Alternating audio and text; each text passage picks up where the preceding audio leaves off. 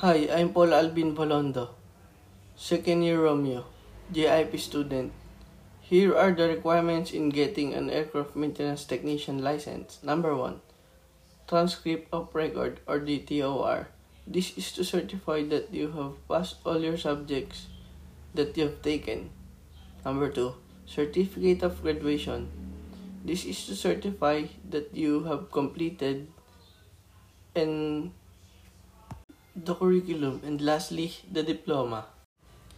If you were thinking that if we can still apply for a license even if we don't have OJT certificate, don't worry because the Civil Aviation Authority of the Philippines, also known as CAAP, has the has revised the memorandum last November 2018 and it stated that OJT certificate is not already in the list of requirements.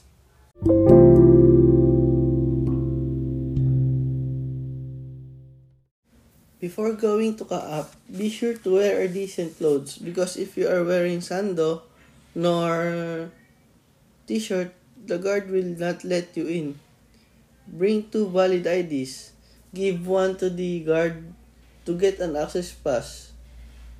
The access pass must be worn inside the Kaap premises. As you come in, proceed to the licensure and certificate department. It is located at the right wing of the building in front of the steel parking.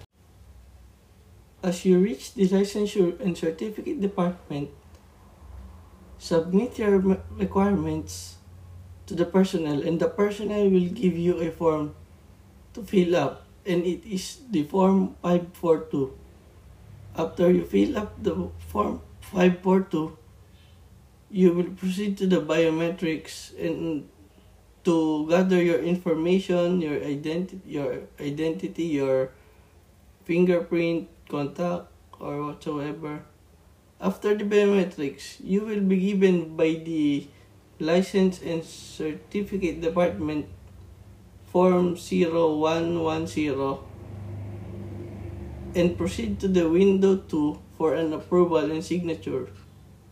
After all the steps you've done, you will already proceed to the Airman Examination Board or AEB and that is located at the front of the license and certificate department.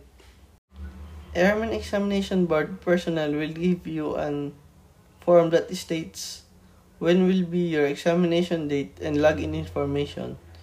In getting examination date, there are no processing fee for the examination permit.